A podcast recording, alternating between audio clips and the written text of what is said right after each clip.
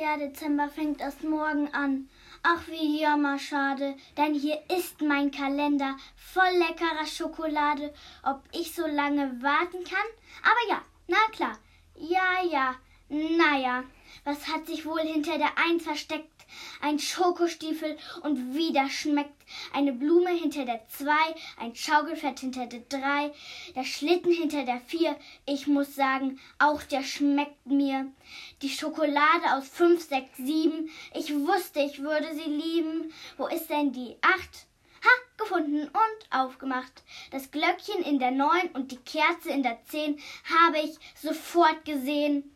Die Birne in der Elf, eine Puppe in der Zwölf, in der Dreizehn eine Uhr, schnell verputzt, ganz ohne Spur. 14, 15, 16, 17 habe ich schnell gefunden und schwupp, Hund, Katze, Maus und Haus sind in meinem Mund verschwunden.